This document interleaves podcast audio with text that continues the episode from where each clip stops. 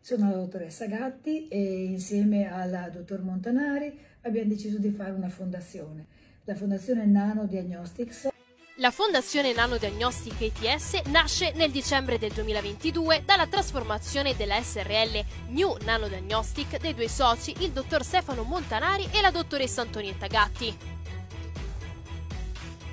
Nei mesi seguenti, però, il dottor Montanari inizia a pubblicare sul suo blog degli articoli in cui afferma di aver regalato tutte le attrezzature della sua società ad una nuova fondazione e di non possedere più nulla.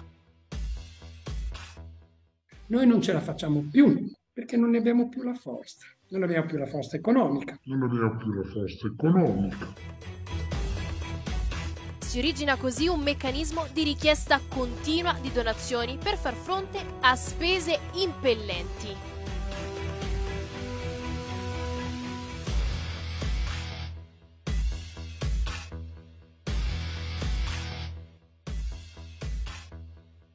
I due accettano anche di far visitare le strutture della fondazione in cambio di fondi per ovviare ad una carenza di liquidità imminente.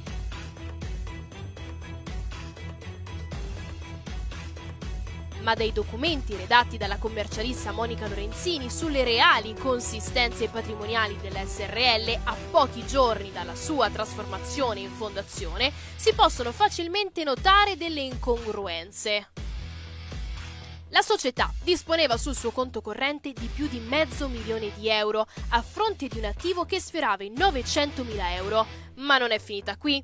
Infatti, sempre negli stessi documenti è ben evidenziata un'operazione, nello specifico un prelievo di 300.000 euro dalle casse della futura fondazione in favore dei conti personali dei due soci, effettuato sei giorni prima della trasformazione in fondazione. Sulla questione, il dottor Montanari risponde così. Tutto quello che avevamo l'abbiamo regalato alla fondazione, regalato. Regalato.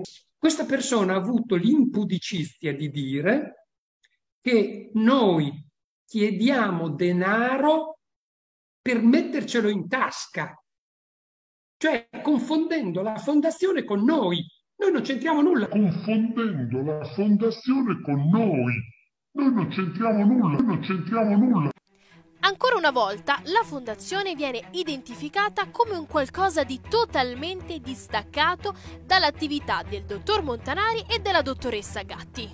Ma anche in questo caso i documenti parlano chiaro. Dagli atti notarili disponibili pubblicamente si evidenzia come oltre a Montanari e Gatti, rispettivamente presidente e vicepresidente, gli unici altri membri dell'organo amministrativo della fondazione siano i loro due figli e la loro segretaria. Alla luce di tutto questo, nove perché sorgono spontanei.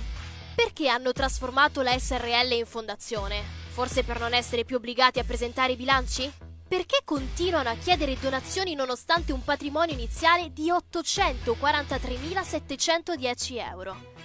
Perché hanno prelevato 300.000 euro sei giorni prima della trasformazione dell'SRL in fondazione?